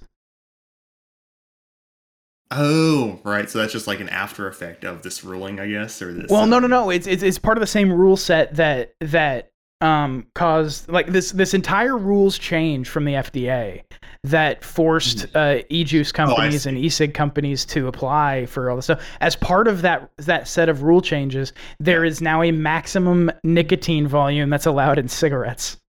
Oh my god. I don't know how many You know times I, just have to say like, it. especially cruel. Like it's always, you know, it's always bad to you know ban things. Obviously, no one, none of us, neither of us here are in favor of the state banning uh, like uh, consumption of any type of drug. But it's especially cruel to me when you're going through like economic tough times and you're robbing people of like some enjoyment. that always Any little strikes me as, vice, Like, wow, what like- bastards! I don't I don't get I I I understand better the people who are consistently pro anti vice laws. Pro anti mm-hmm. the people who consistently push for anti vice laws. People who are like we need to ban alcohol, we need to ban cigarettes, we need to ban everything Right. fun. A- a- like coffee. Anyone who thinks those things You're having Fine. fun. To, right to jail. Straight to jail. exactly. But like they want to ban all that stuff, coffee, caffeine, all this, anything, any neurologically active chemical, Yeah. they want to ban. Fine. Yeah. At least you're consistent. It's Right. when people break down and you and you start to say, well, uh, uh, and this is why I started asking people, name one effect of nicotine alone that is distinct from any one effect of caffeine alone. Yeah. It can't be done. right. They're, they're practically the same thing. Yeah, and and these people are the same types of people who will just drink like twelve coffees a day, right? Like a lot of these people, and they'll find nothing wrong with this, or they'll go eat shitty fast food. Which, look, I'm not knocking it. Absolutely, if you want to go do that, at, knock yourself out, go do it. But don't be a fucking hypocrite and you know uh, lo- uh, clutch your pearls over some bullshit that you don't know about. Let's not pretend that a Oh, double quarter pounder isn't fucking addictive. Like I, Right. this is this is obviously addictive. Yeah. I've experienced that addiction. Right. um, it's it's one of those things. I just I, ugh, ugh. I I don't know how many times I have to say it. The nicotine levels aren't the problem. It's not the nicotine that causes harm to people. Yep. The what causes harm to people are the byproducts of Yeah, it's all the burning shit they plant matter and inhaling it. right. That's what hurts people. yeah. Ugh. Because, like as you said, right? Well, and then someone will come back. Well, no, nicotine. You know, it does. You know, it can cause some damage to your brain. It does. Th- uh, it can change like your neurological structure a little bit. It's like, yeah, dude, caffeine does that too. Yeah, there's no one there's no one effect of nicotine alone that is any any different from any one effect of caffeine. Yeah. Up up to and including like energy. Like nicotine Yeah. gives you like an energy buzz. That's what caffeine does too. Yeah. Highly like, addictive why? chemicals. Why do you think you drink? Why do you think you have an urge to drink coffee when you get first get up and feel so Exactly. unmotivated? It's like, Exactly. why do you? Why is that a ritual? Ugh. It, I don't know. It just it blows my mind the way people look at this problem. And look, I, I understand the And teen vaping thing. I, I understand the concerns about teens vaping. I get it. I, I mean, look, Sure. I, I, I, I understand gonna the say. I was also going to say I, I I just hate when people use the uh, I, and I'm not saying you're doing this obviously, but I, I'm just saying I hate when people use the whole oh you know well what about the children thing? That's their last Oh, hail yeah, mary, no, it's last fallback. It's the final fallback when you have nothing left. I've said it a like, million "What if times. child does something about you know? I've said it a million times. The, the more you try to Disneyfy the world, the more vulgar I become. Like I I, I, I will not allow the world to be Disneyfied. I'm just not. It's not going to happen. Yeah. Um, the because you can't stop me. Like you can make all the laws you want, you cannot stop me from being vulgar Yeah. publicly. Also, the Um, idea that we need to punish everyone else and restrict everyone else from doing something because a child might uh, get their hands on something that Yes, they shouldn't. It's like, exactly. eh, It's insane. yourself. It's absolutely insane. Um, Yeah. don't fuck with adults because you can't be a good parent. Like that's not that's Right. not anyone else's fault. Um, this is one of the, I, I, but I do understand the concern. I, I do understand the concern of. I wouldn't Sure. want. I, I'm not a fan of the idea of teenagers being addicted to anything. let alone a neuroactive chemical. These are habits that will last your entire life. They cost money. Like the the idea of this is one of the problems with cigarette smoking especially is that it's it it, it costs so much money. Like it's it's Right. it is uh it- it's um financially stupid to smoke cigarettes. And I say this as someone who I- I did think smoke it- cigarettes for a very long time. Like it's I mean, it's sure, I think you could also say, you know, at least just on the financial side, not talking about the health side. I think people do that all the time with like hobbies, though. You know what I mean? And I know it's kind of weird to talk about that in the same way if there's no talk about a hobby, but it's still something someone sits down and enjoys. You know, and, and maybe we could say, well, you know, obviously it has bad health effects, but just on the economic side, I don't have too much of a problem with the like the ti the money sink because I feel like people would just sink money into something else. they'll Maybe do something else. I agree with you, but but but I, I think you have a, a a with a hobby, um, at least in the way I I, I don't see. First of all, I'm not saying it is a hobby. I'm just saying it's, it's Sure. it- like they would be doing something else. They would be uh, devoting money into something Yeah. else. That they'll be building gunpla or or doing whatever it is that interests them outside of that and i get that and i think that's prob that's that's definitely true i just think there's uh certain practices as far as like um as far as financial uh responsibility that teenagers especially that should Oh, that yeah, you should be instilling in teenagers and and not wasting money on vices is one of those aspects of financial responsibility Sure. even if as an adult you do so Right. you know what i mean but you have to know Yeah, when it's want to like you want to set your child up to where they you know they can be responsible even if they're not going to be. Exactly. You know I mean? That's my biggest issue with the idea of, of teenagers being addicted to anything is that addictive, uh, the addictive nature of a thing will undermine responsible decision making. It does so in adults, uh, uh, absolutely. But I, I think I want to give kids the best leg up they can have. Um, but even outside of that, like that doesn't mean that this is solving a problem or that a problem even Right. exists. I would much Right. rather teenagers were getting a hold of Juuls and using uh, uh, e-cigarettes instead of actual cigarettes, like they did when I was in high school. Yeah. exactly. Yeah. like they did, like I did when I was Yeah, and, and just a, and just a practical aspect, right? So even if we want to say, you know, well, we don't want kids to get their hands on these, then I would agree. Uh, it's like from a practical aspect, kids are going to, you know, get their hands on these types of things, right? It's like they can't, drugs can't even be kept out of school. It's just, it's just a thing that happens. And I'm not saying that, you know, it's good that it happens or that we, you know, more kids should be on them. But it's Prohibition doesn't it's suddenly become better. more effective because the targets are younger. It's- exactly it just work. Yeah 100% so it, it's like uh ultimately it's like it, this is I, as you said i'd rather have them on this than actual cigarettes so Yeah, it's far less harmful. Um, I don't want to hear about popcorn lung. That's bullshit. Uh, but the uh, but in any case, the uh, I, I don't know. I just find it. I I knew a girl in high school who smoked black and milds at lunch. I Oh, don't know how the fuck. I believe she was a freshman. I was a junior. I, I don't know how in the fuck a freshman in high school was able to get a hold of black and milds consistently enough to smoke them at lunchtime. but that's like that's what's going on, man. I the would ingenuity much of the rather human will Exactly. just- I would much rather that be a Juul. Right oh yeah It just it's it it seems irresponsible to think anything otherwise. Frankly.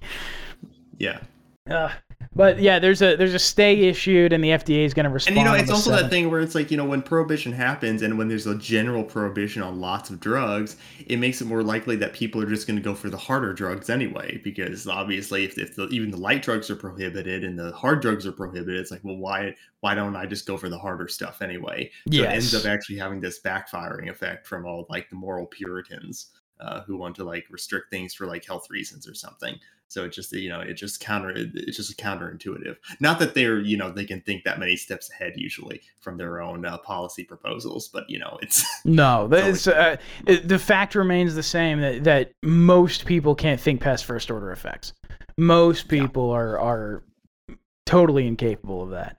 Um, there was another thing you wanted to talk about, and and I'm oh I'm, I'm actually kind of Yeah. glad. I'm actually kind of glad that that yesterday uh, we got delayed because the number of parody tweets that have Yeah. resulted from this tweet, I was laughing. yes I was I was laughing all evening over this. yeah.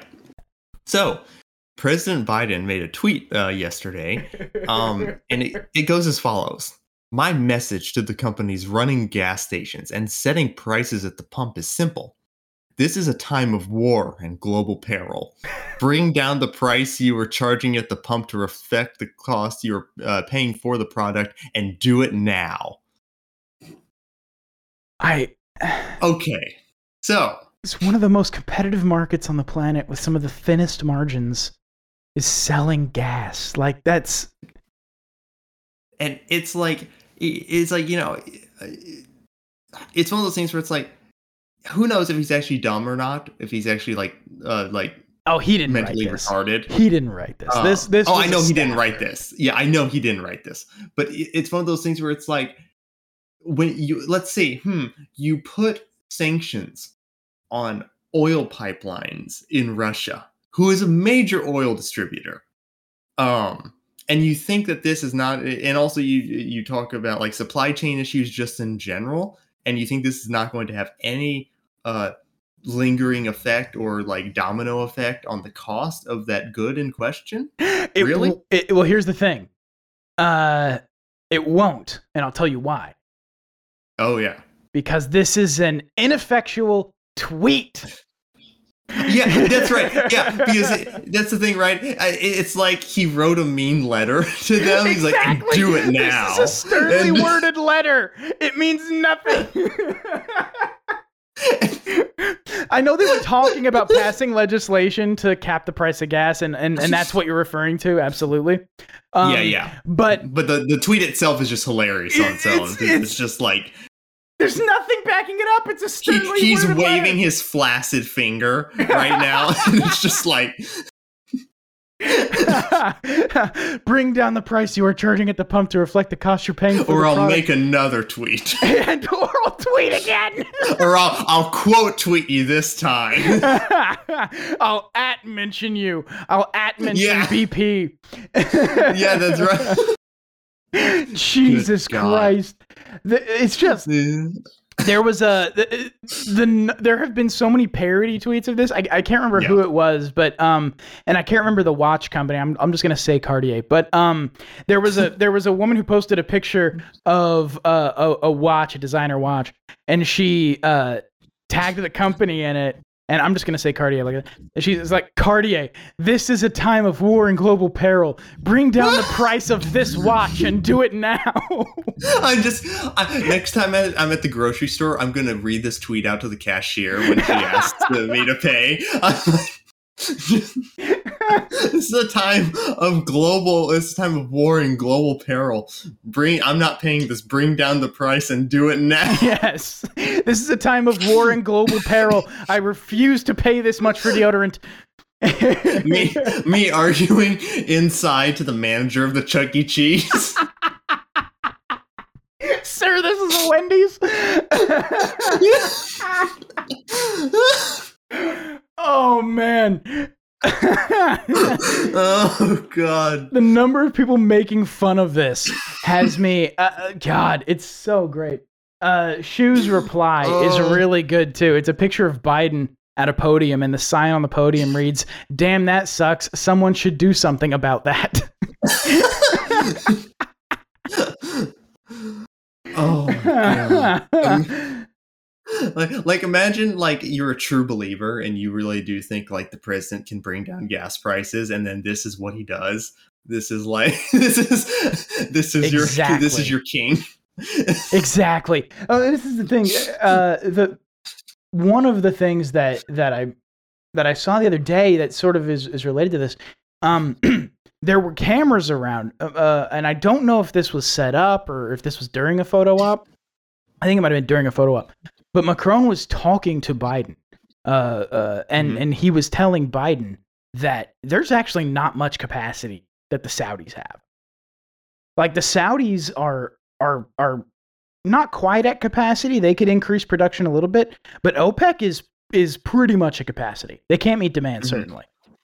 And the like the the at the end of the day, US production is down. Right. this is one of the few times this is actually one of the few times that the president actually di- did and does play a hand in the price of Oh, gas. yes. Like, it- Absolutely. It's never been true before, right. but it is now. Like because of Yeah. all the production that he blocked, you're not allowed to drill on federal land anymore. Offshore Right. drilling is done. Like the, the the the amount of production that was lost because of Biden's policies has worsened the shortage. Now there would have been a shortage anyway, but but it, it wouldn't Yeah. be as bad. Right. It, it just it, it- and it's hilarious that the response is a sternly worded tweet to the people who are making like a penny a gallon. And also, margin. you know, and also this came on right before this. You know, you had like these, uh, you know, elite liberals making fun of people who are concerned about gas prices. It's like, and it really just showed you like how much these people really hate poor people.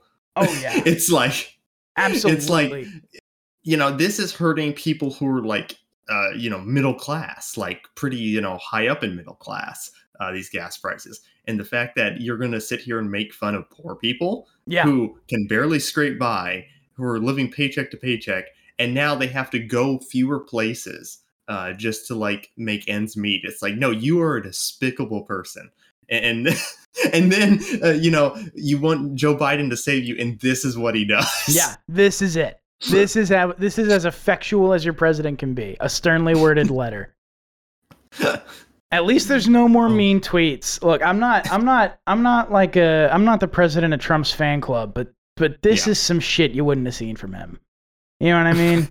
like I, I, this is at least this is the thing about Trump that I appreciated as as a politician.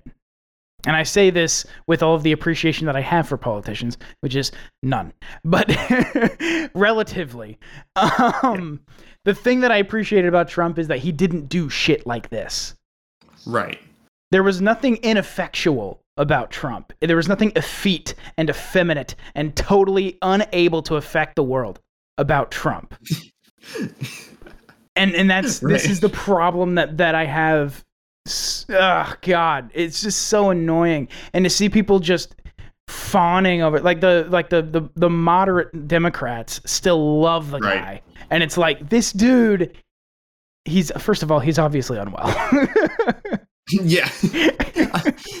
and that's just what I hate about like liberals in general. Like I think this is might be the thing I hate the most is that they take little gestures like this and act like they're like someone is standing up for them in a war. Like you know what I mean? It's like they're playing a they're playing this like uh like titanic game of the universe between good and evil and then they really believe they they pedestalize little bullshit like this. It's like, you know, taking the word Russian off of some liquor or some store or some yes. shit. And they're like, yeah, you're, we're, you know, we're in the front lines, baby.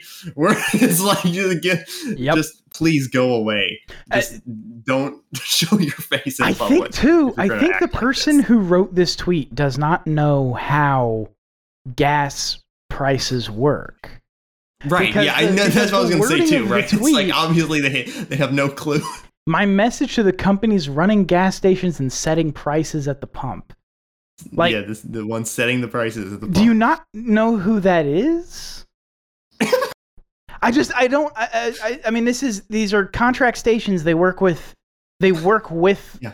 The petroleum company they Shell and that's why you'll have like even an independent gas station still has a Shell Right. logo on it. It's it's it uh, yeah, it, it's like that local McDonald's is not actually run by the core. Is not like ran by the corporation of McDonald's. You know, you know what I mean? Like it's this is not how this works usually. Ugh, and the margins are so thin in fuel anyway. Like, th- like Yeah. it's already one of the most competitive markets on the planet. Yeah, prices have to come down because people are going to stop buying gas eventually. Like this is why this is this is the the ultimate issue with this. Oh God, I just can't. I I, I just ugh yuck blech. And then I could get into a whole rant about how this would be this would have been probably less of an issue if like I don't know we had, uh, the government didn't like stop people from adopting nuclear energy yeah like 50 to 100 years ago Mm-hmm. you know just something like that Oh yeah, I'll leave yeah, yeah, there. yeah. Well, the energy crisis is is. I mean, dude, uh, have you? Uh, has your power bill gone up? yes Uh, yeah, mine too, dramatically. Yeah. It's the there is an energy shortage. It's not just a gas problem. yes This Yeah. is really, really, really bad. yeah yeah and, and, you know I, I don't know how much I, I don't want to play into like fear mongering but you know you always have stories about like how um uh, you know the, the infrastructural like electric grid is like moments away from failing at any given Oh, moment yeah, or some yeah. shit and it's just like oh. well, that's the thing. Any any any utility rolled out at scale is going to be held together with baling Yeah. wire and duct tape. I mean, that's just the way it works. I mean, that's That- the internet's the exact same way. The internet's held Right. together with baling wire and duct tape. There's no, there's, Yeah. it's not. None of this stuff is like a hardened infrastructure. right yeah. Um. Okay. There was one more thing that I wanted to talk about at least. Um. And that is, uh, so California's uh gun registry hmm was hacked. Mhm. Uh, oh i heard about this yeah This is from the AP. Cybersecurity experts say the California Department of Justice apparently failed to follow basic security procedures on its website, exposing the personal information of potentially hundreds of thousands of gun owners. wow The website was designed not only to show general data about the number and location of concealed carry permits, but uh, broken down by year and county.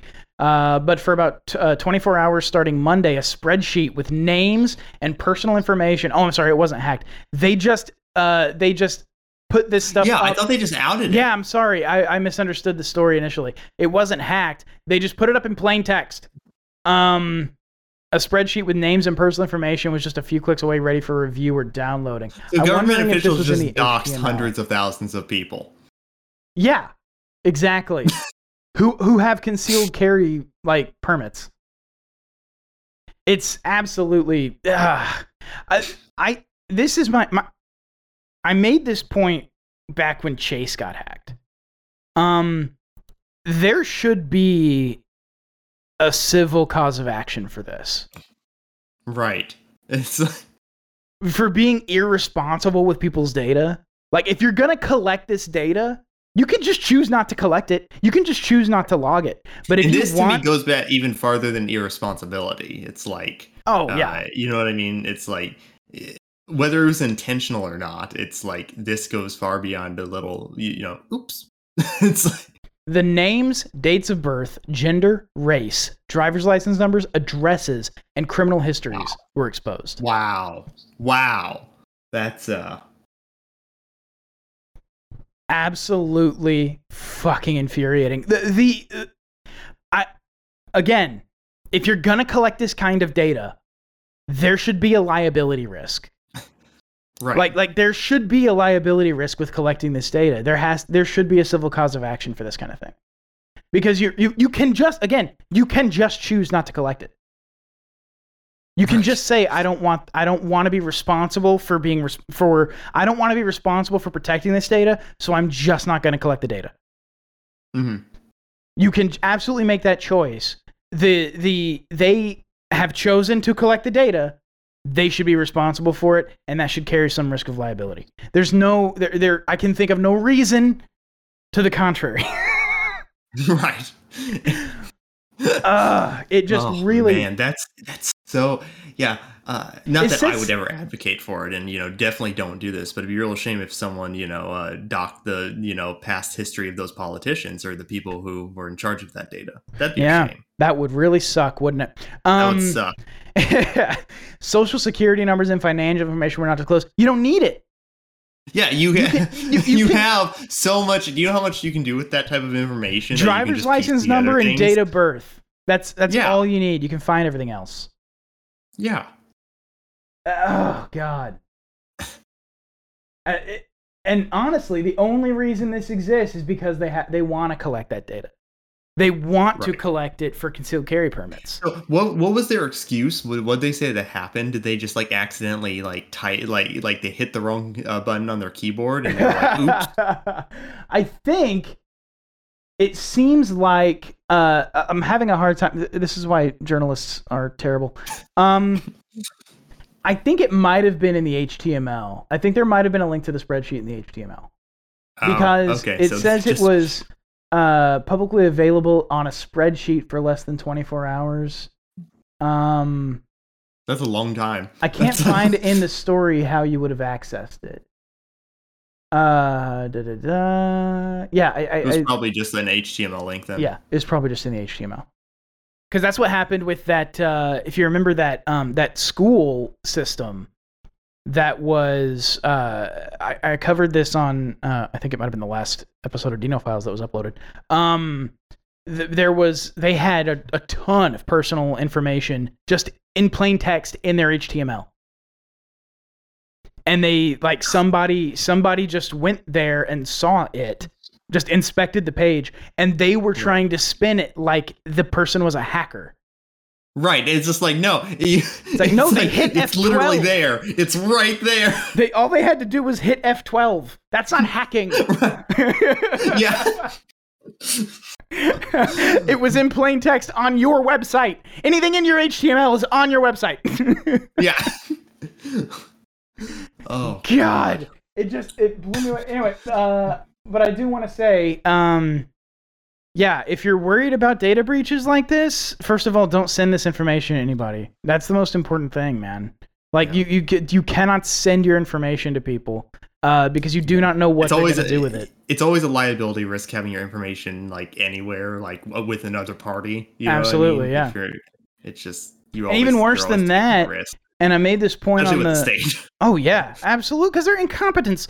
Um, and uh, worse than that though, um, if you give data to a third party, if you willingly give information to a third party, and by, by willingly I mean, um, you don't even have to know it as long as you did it vol- voluntarily, because you don't have Mhm. to read the terms Right. and conditions to to operate. Yeah, it's like them. skipping the terms and conditions. Exactly. and just like um, the third party doctrine is a Fourth Amendment carve out.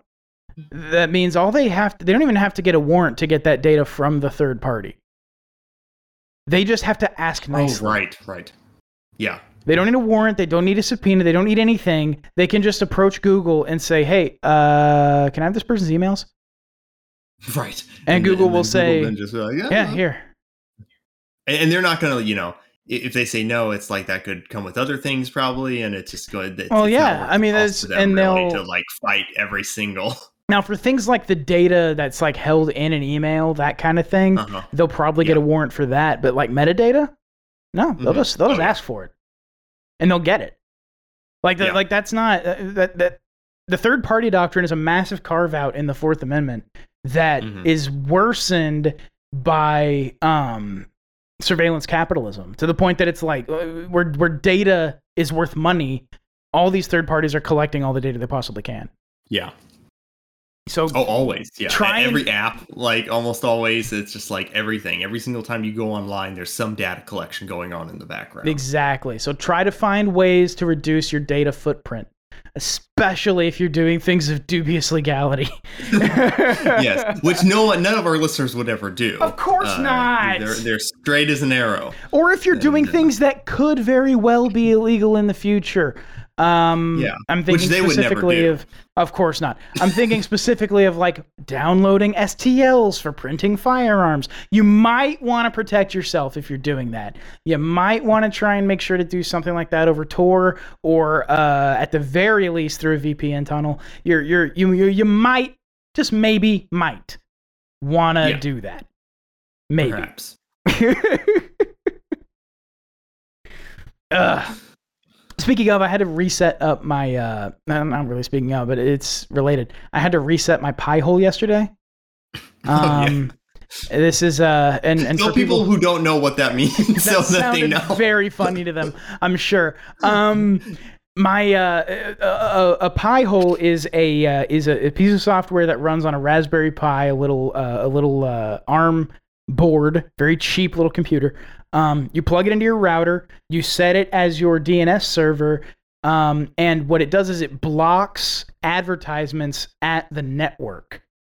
So any DNS request that goes out to an advertiser who's going to serve you an ad, it just blocks it. So you so ads don't load on your network. Um, in most cases, it's it's probably about. Uh, I would say uh, that the Pi hole is probably seventy percent effective.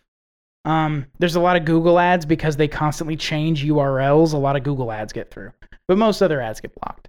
Um, uh, so so, uh, mine broke for some reason, so I had to reflash the Raspberry Pi and and get it all set up again. I did not know that there are no fewer than two laws that have caused uh, them to stop shipping uh, the Raspberry Pi OS. If you go to download the image, it Mhm. cannot have a default user profile anymore. Really? Yes. You are not Why? Why? allowed to make a product with a default user profile. What's the reasoning? Well, because the Internet of Things devices are so insecure and nobody resets the default user profile. Like your average person, Oh, okay. Yes. your yes. average person is going to get like a connected, I don't know, security camera or something and just never change the username and password on it from what it was by default. Right. Right. But this law has affected any of those connected devices. So you can't ship something with a with a default user profile anymore. Wow. And I've always just I've always just used Balena Etcher to flash my SD card and then plug that into the Raspberry Pi and I'm off and running with the with the user profile Pi password Raspberry. That's the default. And then I change that information and go about my business. Well, Mhm. you can't do that anymore. I don't the, the problem with this, this is the problem. I don't set up my Raspberry Pis when I do set them up. I don't Mhm. set them up with a mouse and keyboard and a monitor. I do it headlessly over an SSH tunnel uh, in in in the actual shell. So Okay, it's yeah. it's all just direct. i- i- there's there's no I don't have a GUI. Everything's in the shell. Right. And so the when when I tried to log in to to this fresh install of Raspberry Pi OS, I couldn't log in. It kept kicking me. And I was like, what the hell's happening? wow. So I sat there for like 30 minutes trying to solve this problem where the default username and password wouldn't work. And then I ended up stumbling across an article saying, uh, oh, yeah, no, they can't ship with that anymore. Oh my god. It just, it, It- That's insane. it's no fewer than two laws. There was one out of California, one out of the UK. Wow. Yeah. Yeah. And so that means every guide for like someone who's trying to get into it Yeah, they're now. Yeah. Yeah, every guide anymore. is is Yeah, dead now. like- Like and, like everyone's gonna Yeah. get stopped at the very beginning if they're trying to set up a Raspberry Pi headlessly. At the Man, very first step is gonna be wrong. oof. Yeah, it's for- really yeah. bad. Yeah, that's that's shitty. They wanted to just force users into a wizard. Like you have to plug the thing in and set up the profile. You have to do that. right. Well, that's never. That's not how this has worked before. Right. and I don't have the wizard. I'm doing this headlessly. Yeah, because you're not you don't have it connected to your like uh, monitor or anything. You said. Yeah, so I don't have a GUI. This Yeah. is all in the shell. So I'm I'm sitting here just like, why do I keep getting access denied? this doesn't make any sense. Oh man. Yeah. So the in, in trying to solve problems, they're making people's lives so much harder. That when when in reality, all they needed to do, all people need to do, is just change the default user. Why not just put a warning? Why not just integrate some type of warning in there saying, "Hey, make sure to change this before," you know? I mean, like- I, I do know that a lot of connected stuff, at least, look, I don't, I stopped using Internet of Things devices a long time ago, Mhm. but in most of the things that I had, that didn't even exist. Like there was, it was just like, hey, your default information is this. And then it might say, you might want to change this, but that's like as far as it went. Uh huh. And so the the and on top of that, dude, even beyond the inherent insecurity and having a default profile, um, there are other security issues with IoT devices that are like completely outweigh that default profile issue.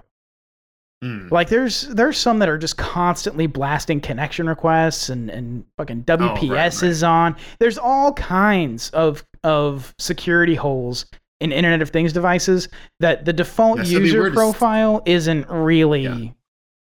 That's Right, not so it's gonna weird to single that out. It's uh, Exactly. exactly. Anyway, I was just frustrated by that last night, and I was shocked to learn that it was because of fucking laws. Like, Of why? Why are legislators passing? Why are why are legislators passing laws like this? They obviously do not understand what's like what they're even affecting. And they couldn't. I don't think these legislators could like uh, like put together a Raspberry Pi if they had like an eternity. No, a lot of them. especially headlessly. Like they they, they Yeah, wouldn't right, be able they wouldn't be able to freaking get PuTTY to connect. They wouldn't know how. and so it, it just it really ugh, it bothered me. But this happened it last night. I was yeah, it took it's- it took me so long. I wasted like half an hour trying to figure out what the problem was before I real it just doesn't ship with a default user. Yeah, it's anymore. shitty now because as you said, now all these guides are now defunct. Where it's like, oh yeah, none of these work anymore. Yeah, So, uh, anyone anyone who's learned, just getting into the hobby, like anyone who's just getting into the hobby of like setting up your own Raspberry Pis and doing your own stuff on your network. Like I've got two Raspberry Pis running right now. Run, one's a Pi hole and one's my NAS. I could probably do that all of that on one Raspberry Pi. I didn't want to fuck with it, so I just got two. Um, and the- one is my one is my network attached storage, and one is my uh, Pi hole. And Mhm. I've got another one in a box just waiting on a task. I love setting these things up to do stuff around the house. And the anyone who's looking to get into that hobby and sort of be exposed to computers in that more sort of visceral way, every guide now the first step is wrong. I, I hate that so much because I, I just have a visceral reaction to time being wasted. You know what I mean? And it's just like uh, like looking up guides to how to do stuff and saying, oh yeah, that hour guide you watched do- doesn't matter. Yeah, totally useless. It's bad enough when it's because of an update to the software itself. This one's because of a fucking law. Yeah. Oh God! All right, Oh, that's that's God. all that I had to talk about. Is there anything else that you wanted to? uh Anything else you wanted to bring in? uh, I don't think so. Nope, I'm good. Oh, you did do a very, very good job on the intro music, by the way. I did Oh. want to uh, say that. Thank you. Yes, uh, that that took Yeah. um that that took way more time than it should have because uh, and I've said this before, but the recording that I set it on was lost. Um, uh, the well, it wasn't lost. We had to get rid of it. We Well, we, yeah, we, we yeah, had trouble yesterday. technical difficulties. Yeah, we had technical difficulties yesterday. We were trying to record, and uh, we just couldn't keep the connection. So we just decided to push off to today. And I did mention in that recording, um, I mentioned I, I it took me way too long to make that because I kept going down dead ends. Like I scrapped the project uh, three times, I think. Mhm. Like as I was getting into it, it's just not coming together. I think what I think what I finally made is is all right. It's actually growing on Yeah, me I the think more I it's hear good. it. Yeah. Oh yeah. I really enjoy it, and uh, No, yeah, I like it. it was uh, it it came together okay. I'm so, so thank you, thank you very much. Yeah, yeah. No, I, I, I really like it. Um, all right. Well, I think that's it. Uh, Have a happy. Uh, well, when when is? Uh, I guess it might be past July Fourth when people hear this, but have a happy July Fourth anyway. yeah, I think I'll try to post this on July 4th. I think I'll try to get this Okay, up for July 4th, and of course it's July 4th, so nobody will listen. Everybody will be listening on the on the Yeah. 5th. But uh, happy Happy Independence Day, everybody. Um, uh, wh- uh, where are your things? Oh yeah. So um, Uh, you can find me on Twitter at ace underscore archist, and you can uh, find my Substack at acearchist.substack.com. And I should have uh, a new Substack posted very soon. It took me a little longer than I was hoping for, but it should be out fairly soon. All right, I'm excited to. Uh, oh, did you did you say what it, what it's about, Uh, or it's were a- you trying to so, keep that under wraps? Uh, it's about anarchism in general. I'm still trying to iron out like the uh, overall theme. I, I, don't think I'm going to change the title, but I, I'm just ironing out a few things. But it's it's on it's a very base level introduction to anarchism. I'll say that. All right. Um. Well, I'm excited for that. Um. Thank you. Oh, why don't you plug? Okay, because I didn't know. I I do not know where you do this. Uh, but you recently talked to Eliza for hours. Like, Oh, that's not up yet. Yeah, Okay. that's not. Uh, yeah. okay, is that going to come up? Is that going to be anywhere? I I I'm not sure yet. Okay. All right. Well, bring that bring uh bring that uh and and and give me a link to it, It- if if it ever does, and I'll make sure to Yeah. link to it in the Yep. in the show description. Um, all those links can be found in the show description as well. Uh, to the subs to Ace's Substack and to uh Ace's Twitter account. Um, and you can find uh my buddy uh Pacing Jouska uh Your friend, your pal. Yeah, yeah, yeah, yeah. Good friend of mine. Oh God. Um. yeah, definitely not me. Um, at Pacing Jouska on Twitter, and uh, this show uh, can be found at tetc.show uh, with links to the RSS, links to other podcatchers if you'd rather use something else. If there's a podcatcher we're not showing up on, go ahead and send me, get a hold of me on Twitter, or you can send an email to admin at airad.io. If there's a podcatcher that we're not showing up on, it, it should we should be in all the indexes now. But I just want to make sure. If we're not coming up in your podcatcher, go ahead and send me an email. I'll try to figure it out, or you can get a hold of me on Twitter. Um, and I will get all that set up. Again, all those We're links on Apple be- and Spotify, and those are those are the big ones. But yeah, definitely. Yes, I went in and did those yeah. ones manually, and I put us on the podcastindex.org. So, or, or is it .net? I actually can't remember now. But anyone, uh, any new podcast two podcast app will have us in the index from uh, Podcast Index, and uh, we should should be everywhere else as a result of us being in Apple's index and the podcast index. But I am just not 100% sure. RSS can be a bit of a mess sometimes. So if we're not showing up somewhere, get a hold of me some somehow, and uh, I'll try and fix it. Um, all right. All those links are going to be in the show description as well. Everything. Um, All right. that's the show. Have a good one, guys. Thanks so much for listening. I'm I've got to try and build outro music because this just seems feels weird. It just kind of ends.